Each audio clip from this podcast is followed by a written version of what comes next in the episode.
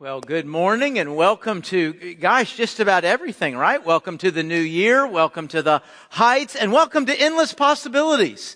Isn't it exciting to have endless possibilities? There's like four of you out there that have endless possibilities. The others, not so many possibilities this year. Or maybe you're like me. I've got endless possibilities. I'm just too tired to look at them, right? You know, I don't know about you and your home. Our home, oh boy, I just, it kind of emotionally draining week. We, we took a big roller coaster ride. You ever done that?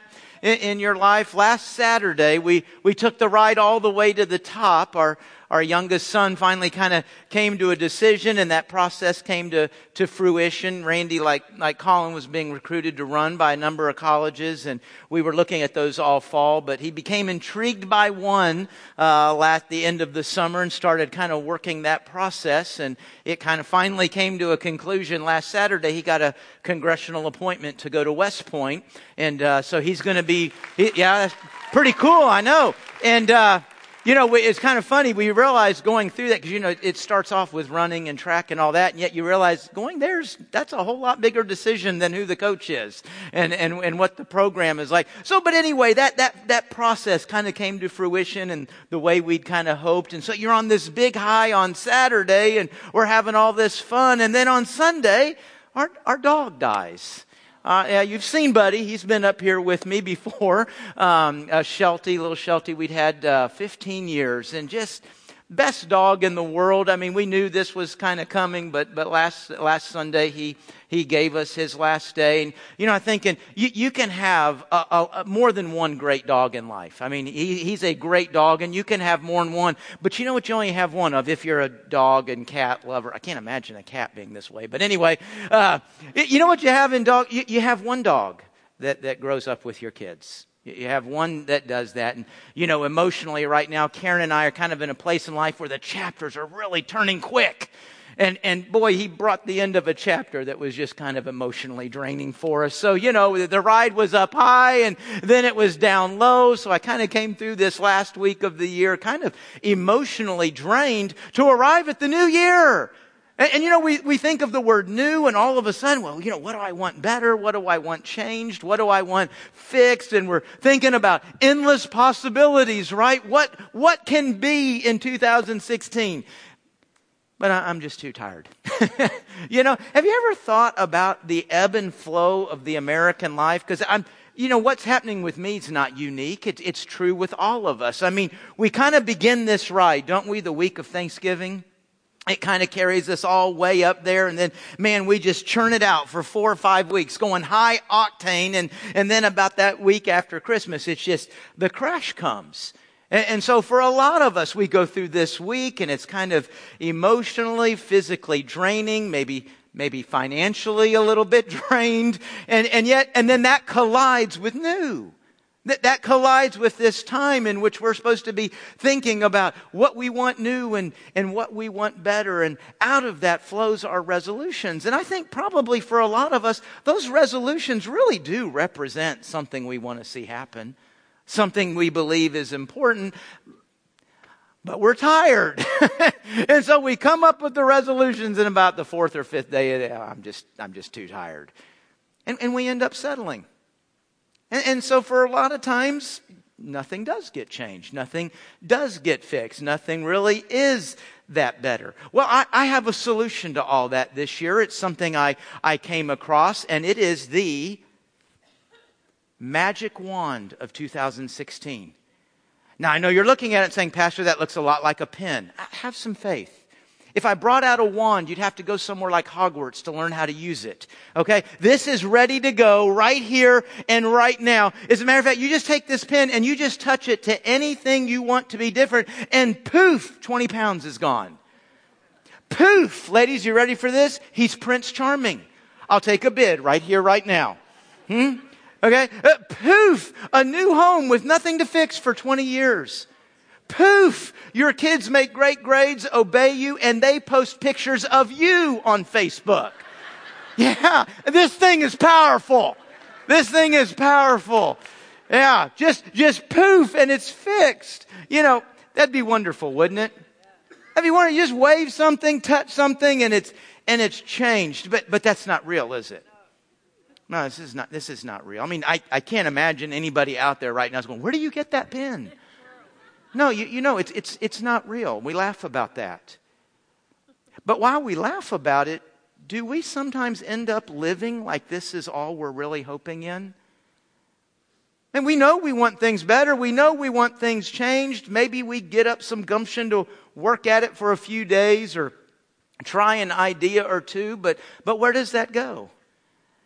And I think what ends up happening a lot of times is we literally are living for the poof. We're just waiting till something drops out of the sky and fixes it, changes it, removes it, makes it better. Gosh, I looked all over my Bible this week and I didn't find anywhere where it said, here's how to find the poof. Here's how to wait on the poof. Here's how to produce the poof. Now, I, I do see God saying, wait on me. I, I do see God saying, walk with me. Walk with me to the life that I have for you and the life that you do actually want. Folks, what I want to talk about this morning is, is 10 ideas, commitments, that's a heavy word, but 10 ideas about maybe how we get into that life and get beyond just waiting for the poof. 10 commitments for 10 weeks. Now, where did I get these 10 things? Well, they're all commands. They're all out of scriptures, but there's more than 10 commands in the Bible, right? Why did I pick these 10s? Two reasons. One, I think the 10 things I'm going to show you, and I'm not saying there's not one or two others I could have brought into the mix. But I think you will find these are commands that actually kind of touch every area of life. They open up answers to every area of life. Some commands deal very specifically with one thing, with, with one area, but these, I think, kind of encapsulate all of life. They have power in all of life. But that coupled with this, I think these are 10 things we tend to be a little bit negligent with if not just plain disobey. It's not just that this is a command that I'm not really good at all the time. This is a command that maybe I'm not good at that really has the ability to make a difference. And so that's kind of how I came up with these 10 things. 10 commitments for 10 weeks. Not resolutions. We already know we're not keeping those, right? No, 10 commitments coming out of commands. But now how can I call it a command? Because obedience is a way of life, right? And I just said we just have to do this for 10 weeks. But I thought, let's do this. Let's make this commitment a little bit more bite sized. Sometimes commitment seems so big and so overwhelming. I'm supposed to wait doing this for the rest of my life. Ah, just, I'm too tired to take on the rest of my life this week. But what, what about, what about if I just made a commitment to do this for 10 weeks? And if, if I, if you get to the end of the 10 weeks and don't really see any measurable difference, hasn't really done any good, then we stop doing it, right? Now, I don't, I don't know that I have any actual authority from heaven to tell you you can stop obeying. you can stop. Matter of fact, I, would like to watch when you go to heaven and you stand before God and say, well, I, I was going to do that, but the pastor said if I didn't like it after 10 weeks, I could quit. Don't tell him my name when you say that. Just use the word pastor kind of loosely. Maybe he won't remember it was me. Uh, no, I, I don't get to say that. But you know what? I absolutely have no fear of saying if in 10 weeks you find obedience not paying off, stop. Because it does pay off. And I'm not, I'm not actually saying, oh, you do these 10 things and everything in your life will pop up roses.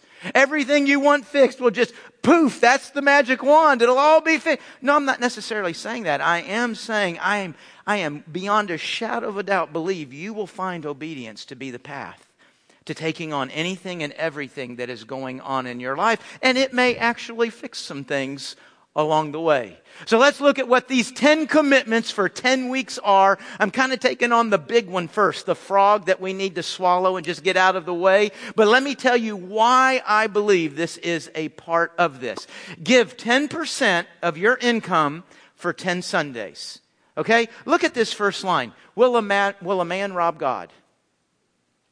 Okay, now what, what do I want in the new year? I want God's healing. I want, I want his protection, his provision, his guidance. I want his help. I want him to make this happen. I, I want him to do this. I want him to, to move and be God in my life while I steal from him. You know, we use the word give.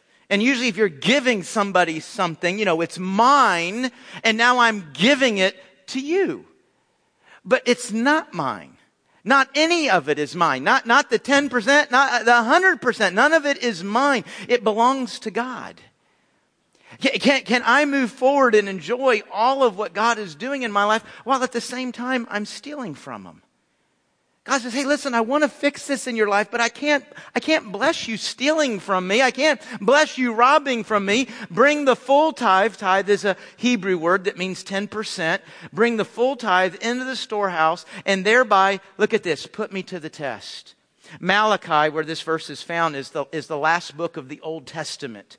Uh, if you just flip like one or two, maybe three pages, you're in Matthew. You're in Matthew chapter four. Jesus is being tempted by, by Satan, and one of his answers to him is, You shall not put the Lord your God to the test. It's a sin to put God to the test.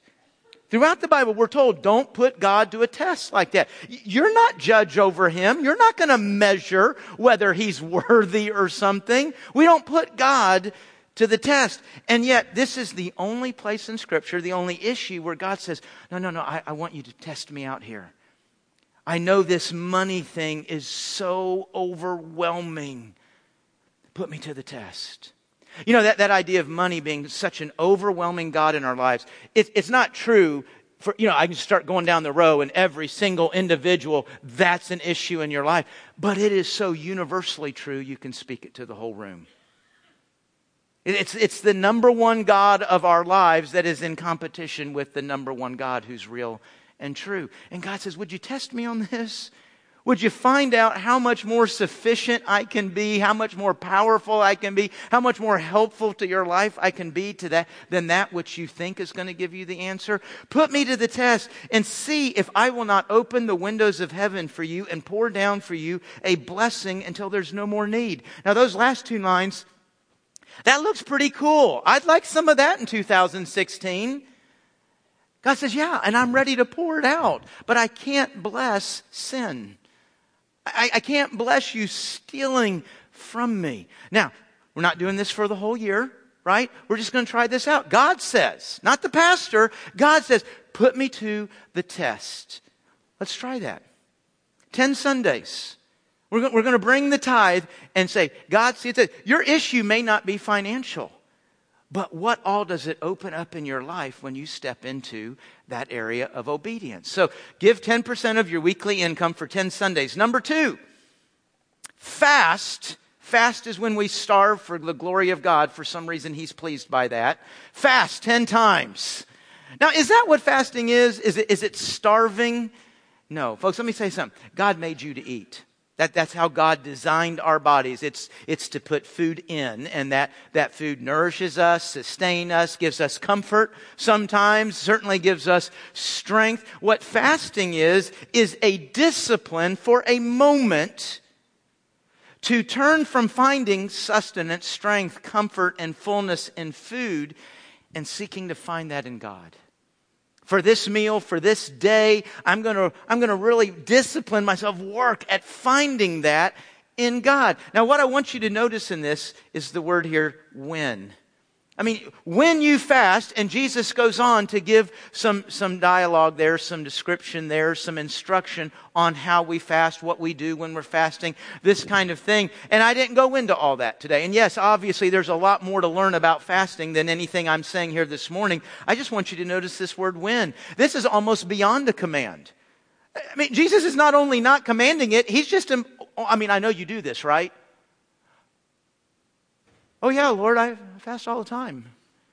I mean, when you fast, He is assuming this is a discipline in our lives. Well, since He's assuming that about us, let's just go ahead and get in line with His assumption, right? For 10 weeks, we're going to fast 10 times. Now, what do I mean by 10 times? You know, honestly, I think make it whatever you want it to mean. I'd ask the Holy Spirit if I were you, hey, Holy Spirit, what do you want to do with this? I, mean, at a minimum, that could be fasting for 10 meals.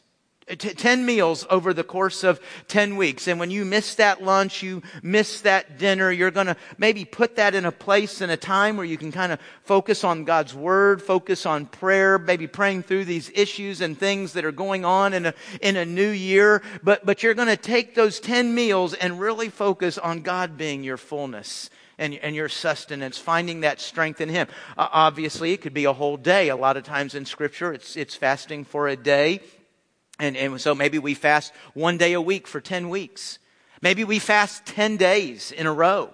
That'd be a little bit of a challenge. It's actually very much quite possible. If you wanted to do something like that, call me, email me, Facebook me. I, I think I got some good information that you'd want to work with and get prepared for if you were to take on a, a fast for 10 days. You could pass, fast three times for three days and, and then carry one, right? There's no rule here on how you have to do it. But Jesus said when. That's, that's the goal. Hey, you seem to think I'm doing this. I'm going to. For these next 10 weeks, I'm gonna, I'm gonna see what you have for me in the discipline of finding life and strength and fullness in you. Number three, poof. there we go. Be here for, be here for 10 Sundays. I thought it was kind of funny me writing this uh, and preparing for this sermon. I missed more Sundays last year than I've missed it at any time in my entire Christian life. So here we go. Be here for 10 Sundays. The idea there is 10 in a row, by the way. Uh, in the next 10 weeks. Look at this and let us consider how to stir up one another to love and good works. Do you know that if I'm not here, and, and stop for a second, my reason for being here May be a good reason, may not be a good reason. May be a reason that you don't even measure off as being good or not good. It's just a reason. Doesn't matter what the reason is. If I'm not here, I can't obey this command.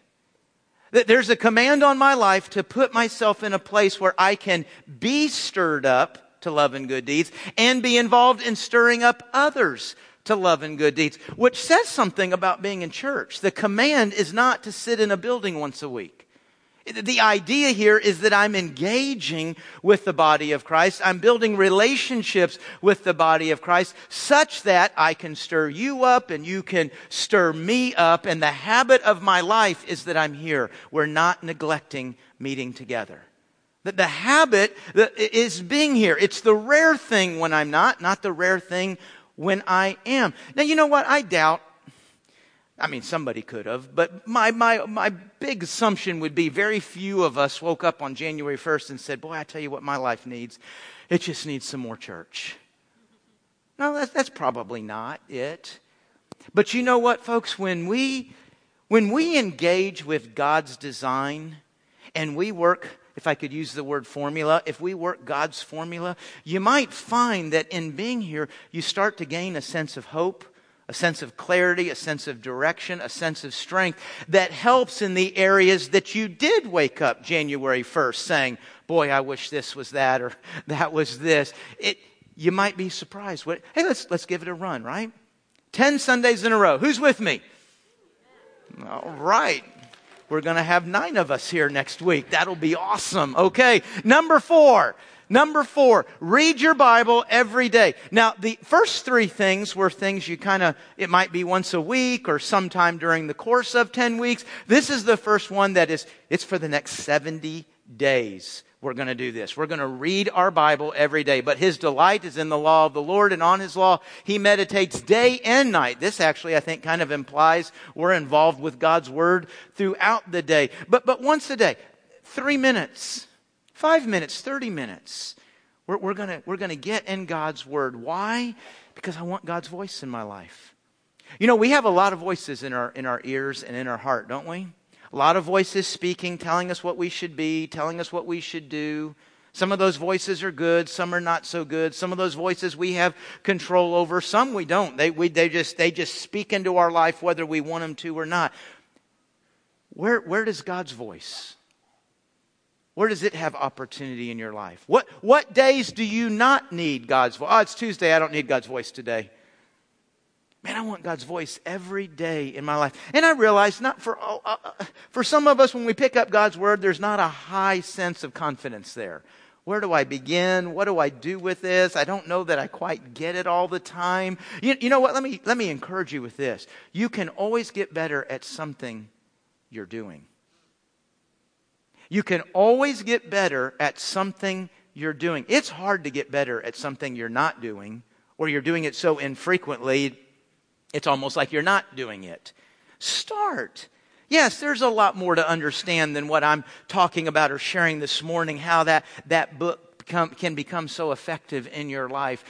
But start. By the way, just, I've checked this this week, just Google Bible reading plans. You'll be surprised with all of the different opportunities. I mean, I want to read this much in, in 90 days. I want to read this much in a year. I want to read this much in six months. Or I want to read the New Testament or the Old Testament. And it'll break it down for you. It'll give you all kinds of reading plans. So check that out. Let's get God's voice into our ears, into our heart every day. Amen? Number five. Oh, now we're getting personal. Okay. Don't go to bed angry. That's a Whew, that's a big one. Do not let the sun go down on your anger and give no opportunity to the devil. You know, two things I noticed about this passage that I hadn't noticed before. Normally, we read this passage the way I wrote it, right? Don't go to bed angry. You ever heard that? Okay, I'm waiting for crickets or something. Okay, don't go. The passage doesn't say don't go to bed angry. It says don't let the sun go down. I don't know about your house. In my house right now during the wintertime, sun's going down about 5.30, 5.45. I'm not normally in bed at 6. Okay? So it's not get up to the last three minutes of, of, of being awake and then try to deal with it. No, God's saying, hey, listen, I don't want you carrying this any amount of time at all. Well, God, like what, what amount of time are you thinking of? Well, like, like you deal with it right now. Like, like you deal with it today. The other thing I noticed about this passage is, have you noticed this passage is a lot of times applied to marriage? Don't, don't go to bed angry with your mate, you know, do what you can. That's an excellent place to apply this marriage. But it's not just a marriage verse. This is, this is for any and every and all anger. No anger is outside of this. God says, hey, you angry? Deal with it right now. Pray yourself into peace. Pray yourself into wisdom on how, you know, you can't fix every problem before the sun goes down. Can't, would be nice if you could, but that's not always going to be an option. That's not even always in your control. But you know what? You can start praying. You can start asking for help. You, hey, you know what? I know at least how I'm going to try to take this on tomorrow. Or I know how I'm going to try to deal with this next week. We start thinking through how we're going to compromise, how we're going to forgive, how we're going to reapproach this. We get to a place where I say, I'm going to set this down at your feet, God, and leave it there. And knowing how great you are, because we believe that when we sang it, right? Knowing how great you are, I feel really good about leaving it right here. And here's why this is so important. We get to some kind of peace about this. Because when we don't, we're we're letting the devil in. We're, we're, we're going, you know, before we go to bed at night, because we didn't take care of it when the sun went down, we're opening up every single window, we're opening up every single door into our home, into our life for Satan. You know, folks, some of the issues that we may be dealing with may not have anger attached to them. But the brokenness that is being felt there is because maybe where through anger we let Satan in, and that's just what he attacked while he was inside. See, understand, folks, all of these commands, in none of these is God saying what he can get out of you. In none of these is God saying, hey, listen, I want to see how hard I can make it for you to get in heaven. Here, try this one. Don't ever be angry. Ah, keeping you out. It's out of goodness that he tells us these things. Satan is a destroyer. Satan is a deceiver. Satan is really proficient at messing up lives. I'm guessing most of us don't want his influence around. We don't want him in the room. And yet in our anger, we're doing the exact opposite. We're throwing open everything in our life so that he can waltz right in. So in these next 10 weeks, and we're really going to become aware of this, right? We're going to work on it and say, hey, God, where, you know what? I, sometimes we have to ask ourselves what we're angry about. We can be angry for so long, we've lost touch with the exact reason it is we're angry. We just know I'm mad. You know the sad part about this? I have found in my own life, sadly enough, if I'm angry enough, I don't care what God says. If I cared, I wouldn't have let so many days end with that anger, not only not dealt with, but often brewing, building into it. I mean, I know God said, I don't care. I'm angry. The issue is not whether your anger is right or wrong, justified or unjustified, whether it's going to be solved quick or solved over a long time. The issue is you're letting Satan in. And that's destructive to you. It's out of God's kindness and wisdom that He tells us this. Number six, we got to move on. Pray every day. Pray without ceasing is actually what the Bible says. That word there, that idea there has the idea of just being in a constant conversation with God. We're, as we're hanging up the phone and getting ready to make another call, we're talking to God. We're talking to God as we walk to the car. We're talking to God in the middle of a meeting. Some of those meetings get long and boring, right? Good place to stop and talk to the Lord. Lord, help them to end. Maybe you're praying that right now. Lord, let it end. He's like halfway through. Come on. It is constant dialogue. But in that, coupled with hundreds of other verses in the scripture, is not just the idea of constant ongoing dialogue, but there's the idea of not going anywhere, not doing anything, but I stop and I'm still for three minutes, five minutes, 30 minutes praying. I'm not about to make a phone call. God has 100% of my heart and my mind, and we're just dialoguing and talking. And this idea here, I'm asking for His help. I'm asking for His wisdom. Maybe I'm praying for others. But I tell you, as much as anything, it just builds relationship. You know, when you don't talk to somebody, it, it creates distance, doesn't it? And again, there's good reasons we don't talk to somebody. I mean, legitimate reasons we don't. Sometimes there's bad reasons. You know, we got to give them the silent treatment so they'll change. It's a very effective tool, by the way. I highly recommend the silent treatment. It just always works, right? No, but when we're not talking, it creates distance. And you know what is true between you and me is true with the Lord also. When there's no talking, it creates distance. And do you know, folks, God's never hung up on you. God's never hung up. He's never said, not right now. He's never said, I'm on vacation. No, when there's no talking, that part of the, the, the, equation, it's always on our side that it stops. It's always on our side that it breaks down. Man, for the next 10 weeks, I, I want to really be focused on building that relationship with God, finding strength to obey all these commitments.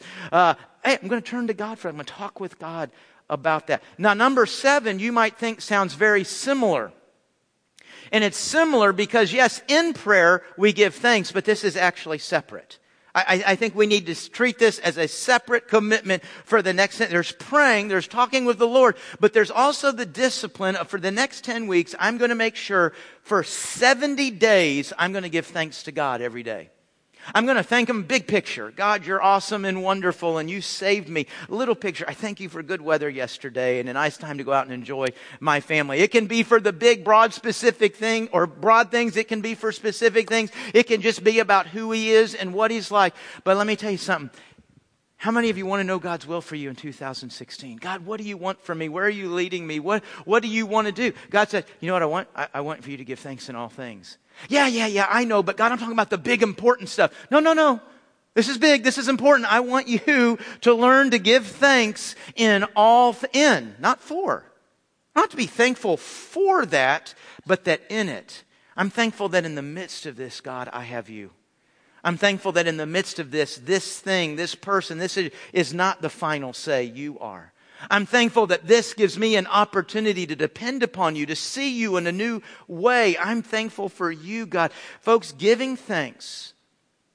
There may be nothing else you can do this year. There may be nothing else you can do in your life that will have a greater impact on how you see, understand, and respond to life. Giving thanks to God every day may be the most powerful thing you can do to rightly see, rightly understand, and rightly respond to what is going on in your life. Number eight, forgive them. Whew. I don't know which word is bigger, forgive or them. Just think if we put all of our thems in here, that'd be a lot of names, wouldn't it? I don't know who your them is, but you do. And it, and it may be more than one. And right here, right now, to open up 2016, you and I need to get about the business of forgiving them. Because bitterness and anger and hurt and hate is an awful, awful master to be enslaved to and carry into another year. God is not calling on you to forgive because he loves that other person so much more than you, and he just wants you to go give this to them. You know what? When you forgive, the other person might be the beneficiary of some things for you doing that. But God's telling you this for you. Uh, this is kind of forgiveness and anger are two different things, but they're also very connected here. When I'm not forgiving, I'm just leaving my life wide open to Satan. As a matter of fact, I think some of you in here have forgiven. You, you, you saw it in the scripture. You heard it in a sermon. You, somewhere you became engaged. You be, I need to forgive that person. And you did. You said, Lord, I forgive them. And, and, and, and Lord, whatever you do to, to act on me forgiving them, you do that. And we feel kind of, hey, I think I just obeyed the Lord. That's kind of cool. But then maybe a week passes or a month, maybe even a year. And all of a sudden, one morning you wake up and all that emotion is there again. I don't know if it was a song that kicked it off. Maybe you engaged with it, but all of a sudden your memory of, of that hurt and of that pain is enlivened, and all of a sudden you're feeling it all again, and you're thinking, ah, oh, I, I, just can't do it. I mean, I tried. I tried to forgive. I tried. It, it didn't work. I, I couldn't do it. You waking up with that emotion or experiencing emotion does not mean you failed. It does not mean that forgiveness doesn't work. What it does mean is that Satan is a master of working through your anger. And so he is going to do the best he can to make sure, hey, hey, hey, hey, you didn't forget what they did to you, did you? See, you haven't failed. Satan's just taking another shot at you. He's just taking another run at your life to make sure you remember that hurt. Why? So he can drag you back down into the dark hole he lives. It's for your well being and your benefit. You know, folks, there's a, a, I keep saying this with each point. There's a lot we could understand about forgiveness. Yes, there's consequences. I think, yes, we have to be careful that our love and forgiveness is not enabling sin. I, I, see that a lot, a lot with us. In our attempt to love like God says to love and to forgive like God says to forgive, we end up enabling people to do wrong in, in our toleration. Think about it. God's love for me, God's forgiveness of me, nowhere says you just go ahead and keep on living like that. You just go ahead and keep on sinning. So forgiveness is not saying it's okay to do wrong. And there's a lot to unwrap about what that means. What I'm saying today is you take the next 10 weeks to unwrap it. You, you get the counseling, you get the book, you get on your knees and pray. Let's forgive them for our soul, for our well being, so we can open up the year that we want. Number nine, almost there. Connect someone to God. Go therefore and make disciples of all nations. Jesus said this, and then he ascended off the Mount of Olives up into heaven. What a moment. I don't know about you, I'd have given anything to see that. And I'm really looking forward to seeing him not ascend off the Mount of Olives, but descend back to the Mount of Olives. Looking forward to that moment. But as Jesus ascended, this is what he told you and I to go do. Folks, this is more than a command. This is the only reason you've been left on earth. You've not been left on earth to get married. You've not been left on earth to be single. You've not been left on earth to have children or to raise children. You've not been left on earth to work or to, or to deal with money. You've not been left on earth to be really good at your, your hobby. You've not been left on earth to do any of that. Do you know what all of those things are? Those are just the environments by which I will go and do this one thing that I've been left here to do.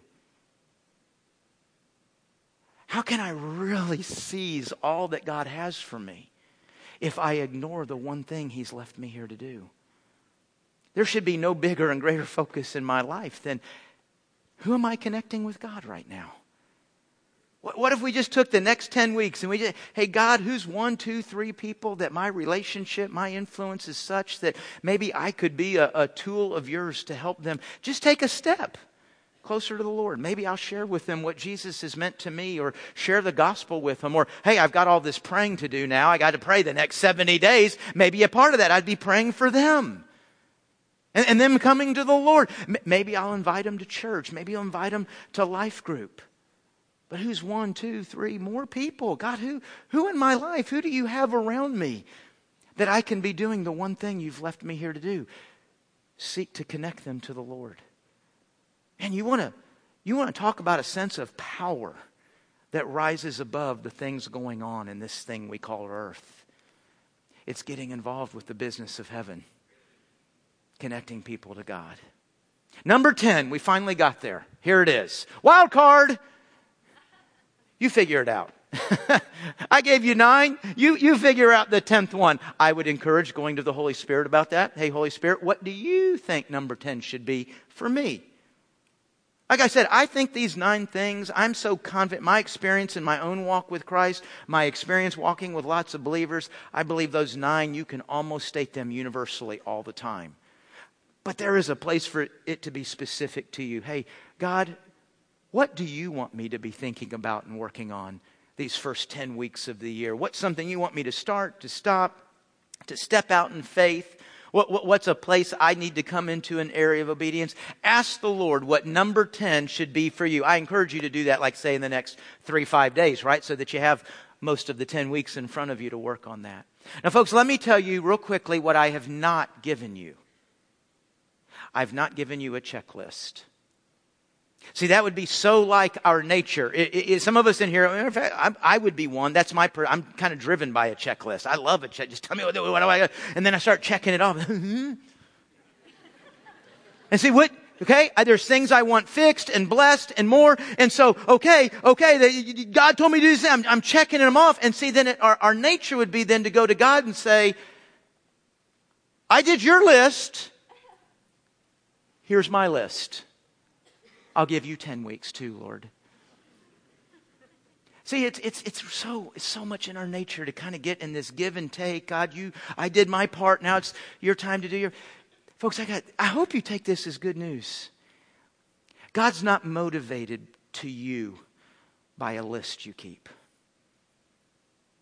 You're not going to make him love you more, be more pleased with you by a list. God is so pleased with you right now, and it's because of who Jesus is and it's what Jesus did for you that God is so pleased. You can't do something the next 10 weeks to make God love you more.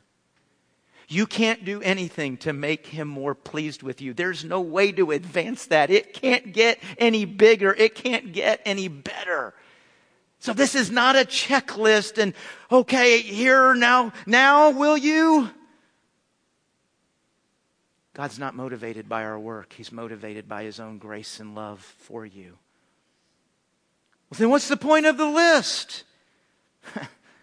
so I don't miss what God is doing. Or even worse, get in the way and act contrary to what God is doing. Folks, there's so many places God wanted to move and work and what was going on in your life, but He would have had to, like, to kill you to do it. Because you were working so contrary to what He wanted to do in that place. See, obedience brings me into a place where God can freely move and work. Obedience opens up my eyes and my ears so I can see and hear what God is doing all around me. Obedience lets me enjoy God, whether everything is coming up roses or not. Obedience helps me join God in who He is and what He's doing. Let me ask you this. This is the, clo- the final thought, just a, a question as you look at the list, maybe you wrote it down. If you, it's in the bulletin. If you didn't get a bulletin, you can grab one on the way out. It doesn't have all the verses, but it, it has all the points. As you look at that list, and my guess would be that it would be true for all of us. I, I ain't, I'm, I'm, not, I'm not doing number two and number five, eight, and nine. I ain't doing those. That's fine. That, that's, that's fine. It, it's you. It's your life. It's your list. It's what you do, what you don't do. You don't owe me an answer. You may not even owe an answer to the people around you. You know who I do think you owe an answer to? I think you owe an answer to yourself. Know yourself why you're not doing 1, 7, and 9. Know, know for your own life why. This is why I'm not doing 2, 5, and 8. And when you put that answer there, just know for sure that what I have in mind absolutely will be the answer over and above what God had in mind. Because that's what we're doing, isn't it? We're saying, God, I have the better way here. Just know that it's the better way. Hmm. I would say go with God. Let's pray. Father, I pray for each of us uh, courage to look at the list, to think about it, to pray over it, to, to, to, to take it and kind of tailor it to our own lives, to our week, to our 10 weeks, to what's going on. Give us the courage to do that, the faith to do that. Give, the, give us the wisdom to know how it fits in, into our life.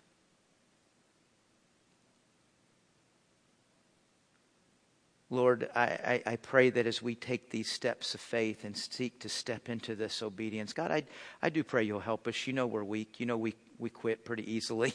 We get frustrated pretty easily. Lord, you know we're in this. I did this, so this should pop out. We're really into the poof, Lord. So, God, in our weakness, I, I just pray you'd, you'd love us as children who are trying. Help us to see, help us to hear you. God, help us to be motivated by your greatness. Help us to see you. We already have the greatest answer in you. Through, I pray through our prayer, our fasting, our time in your word, our time with you and your house with your people, I pray all of that will just kind of explode that idea for us. I have God, I've got everything. There's nothing lacking in my life. God, would you help us to see that in this? God, give us a vision. Help us to see maybe down the road what it would look like if these things were happening. God, give me a vision. I just want to, I just can't hardly imagine what would it be like if in our church thousands of us were doing this for the next 10 weeks. I think it'd shake the world. God, we love you. And I thank you that you love us regardless of our success with a list. Help us to take on the list. In Jesus' name we pray. Amen.